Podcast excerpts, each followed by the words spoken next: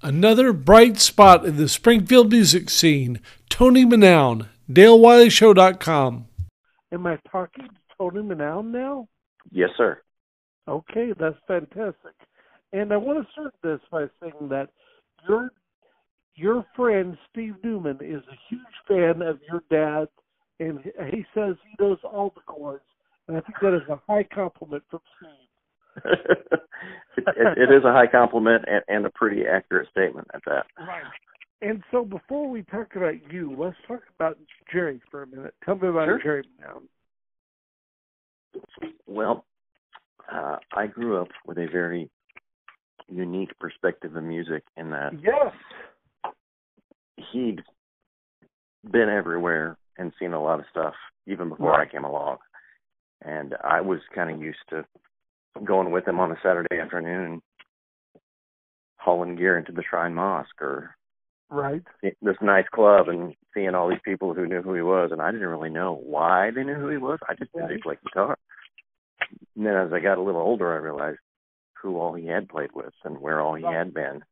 Well, who did And- he play with? Tell me something about that. Um he started at the uh the old uh Ozark Jubilee when he was a teenager.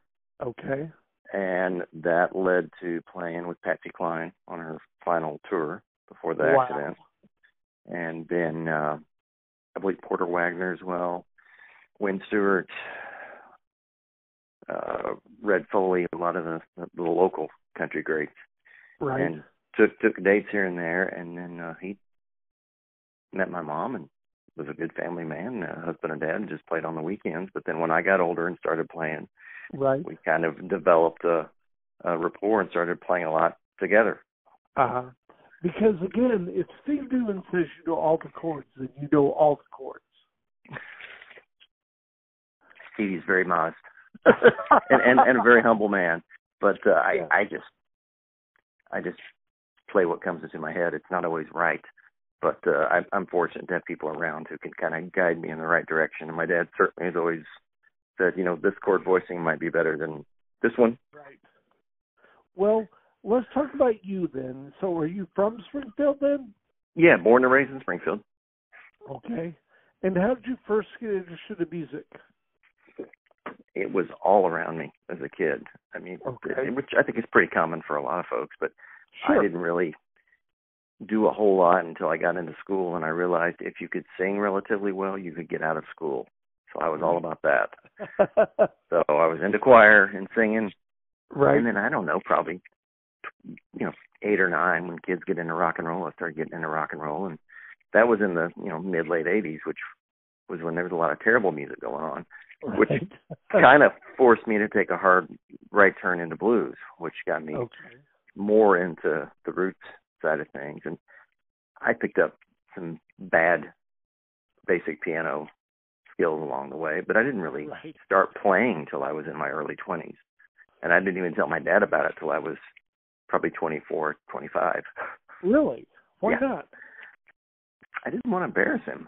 I mean, he's a long-standing, well-respected professional guitar player, and that the only reason I started playing was because I had all this stuff in my head that I wanted to get out. I mean, literally, I would wake up at three in the morning with sounds in my head, melodies, and I just started making up songs. My first paid gig ever, I did almost all original music. really? wow. Yeah, I didn't get a lot of applause, but it felt good to me. You know, Definitely. So, where do you like to play now? Where are your favorites? Oh, downtown Springfield has been so good to me. Uh, kind of my my home bases down there are Lost Signal Brewing Company and and uh, Papo's downtown. Um, I do a lot of stuff at Table Rock Lake, the Lake House, uh, Watson's on the Water. Mhm. Tonight, Stevie and I are playing down at uh, a newer place in Nixa called Uncle Bob's Brew Pub, Okay. which is just a very small micro pub owned by a husband and wife Right. he and I've been playing a lot out in Rogersville at the new uh, Moonshine Distillery. Uh, Uncle or not Uncle, just Bub's Distillery. There's an Uncle Bob's and a Bub's, so I get them confused. Definitely. So, I mean, where are the next gigs that you got going on from here? Uh, Other than tonight, tonight. uh, tomorrow I'll be at Mother's Brewing Company, and I just learned that my my dear friend and and musical big brother Richie Revis is going to join me, and that'll be his I first love gig him. out since since March. I think he, Right. he and I he and I last played together March 14th, right before everything shut Yeah. down, and it's his first first time back out. So I'm excited. I'm sure he's a little cautious, but we'll be outdoors, and it's going to be cold, so that'll help destroy germs. Well, definitely. You know, actually, let's talk about all the wonderful guitar players that are in Springfield. I mean, you're just sur- surrounded by great guitar players. yeah, I think that's why I never really developed a, a plain lead because you could Right. just throw a dart and hit somebody so good. yeah. I mean, and and there's ones that that people aren't even really familiar with. They just kind Right. of play sporadically, like uh, Jason Kopsian. I don't know if you know him. I know I don't know him. Jason is from Chicago. Jason is a real deal Chicago blues man, and he Okay. has a a trio that he plays in. But he's played with me off and on over the years, and whereas you know Stevie or Richie can come at music from a a rootsy, almost country perspective, Right. Jason does that from a real deal 50, 60 Chicago blues perspective, Really? and he's got the tunes, original songs with it, and he's rubbed elbows with you know Buddy Guy and all those folks. But he moved Right. here 15, 20 years, or uh, probably 25 years ago, and he's very modest and, and laid back. Most people don't even know that he plays. But I got to play with him quite a few times, and of course Johnny Strickler is just an absolute pleasure to to listen to and play with. So freaking Donnie. Yeah, Donnie Donnie's still back in the Domino Kings full time. I mean, that's, I know. that's a great thing, kind of a coup Stevie got there. but I mean, it's an embarrassment of riches. I mean, Richie Rebus and Stevie Newman and Don Thompson. I mean, that's amazing. I don't know how we do it. I mean, Stevie talks about it a lot. He's like this this little pocket of Missouri has Right. uh, something in the water. I don't know what it is, but yeah, that is amazing. And so, tell me about other than these people, who are some influences that you like from this area?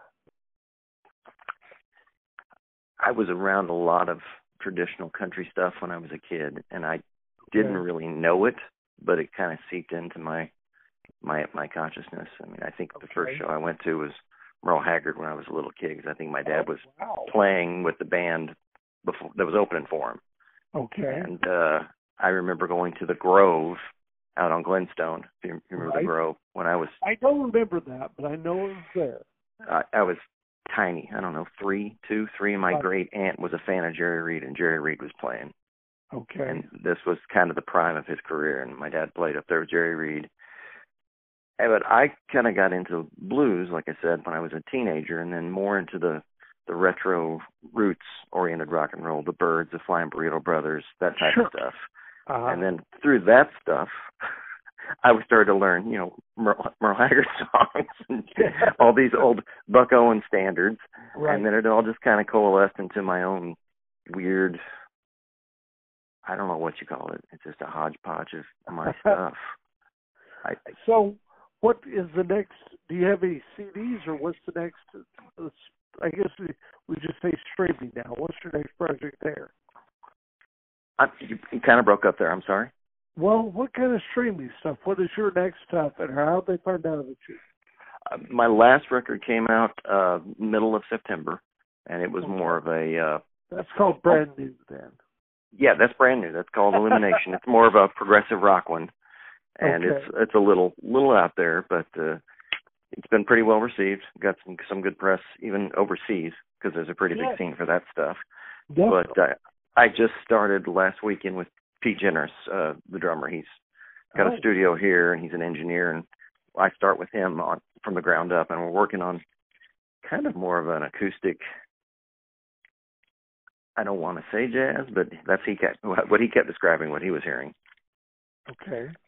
and of course I'll bring my dad and Richie and Stevie and, and probably Kelly Brown and Right. a lot of the usual suspects in on it, and we'll just just see where it goes. Although that's amazing. I mean, that's fun.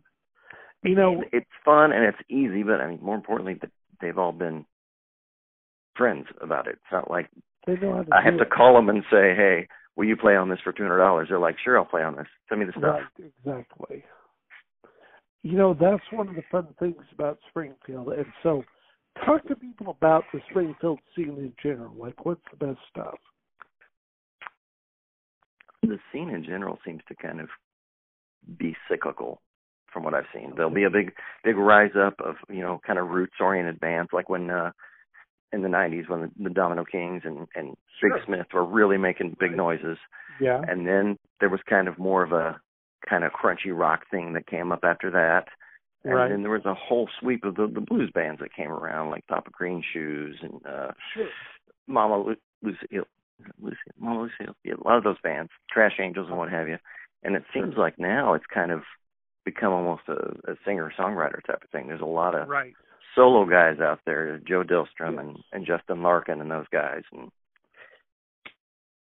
people keep calling me, so I gotta be doing okay, I guess. That's the best part. That's fun. And so again, this weekend you're going to Nixon tonight, and then Springfield tomorrow, and then where after that? I've got next weekend off traveling with my wife to go see some family in Kentucky and then uh the following weekend let me look at my calendar here.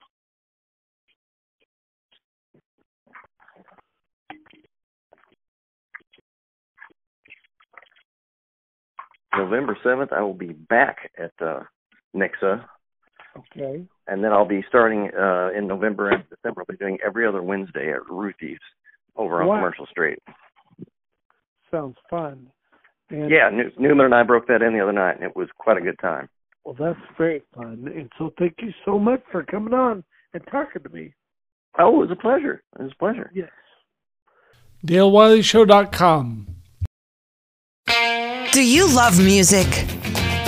Do you know about the musical map of Missouri?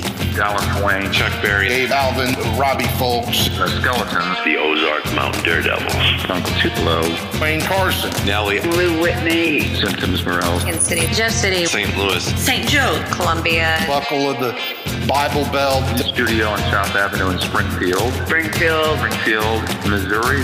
Add the Missouri Music Podcast to your list of favorites. Lawyer, author, and Slewfoot Records label owner Dale Wiley takes you on a musical trip around Missouri while raising funds for Musical Map of Missouri, a nonprofit organization which will help ensure Missouri musicians affected by COVID 19. Visit MissouriMusicPodcast.com for more information. Tune in to the Missouri Music Podcast wherever you get your podcasts.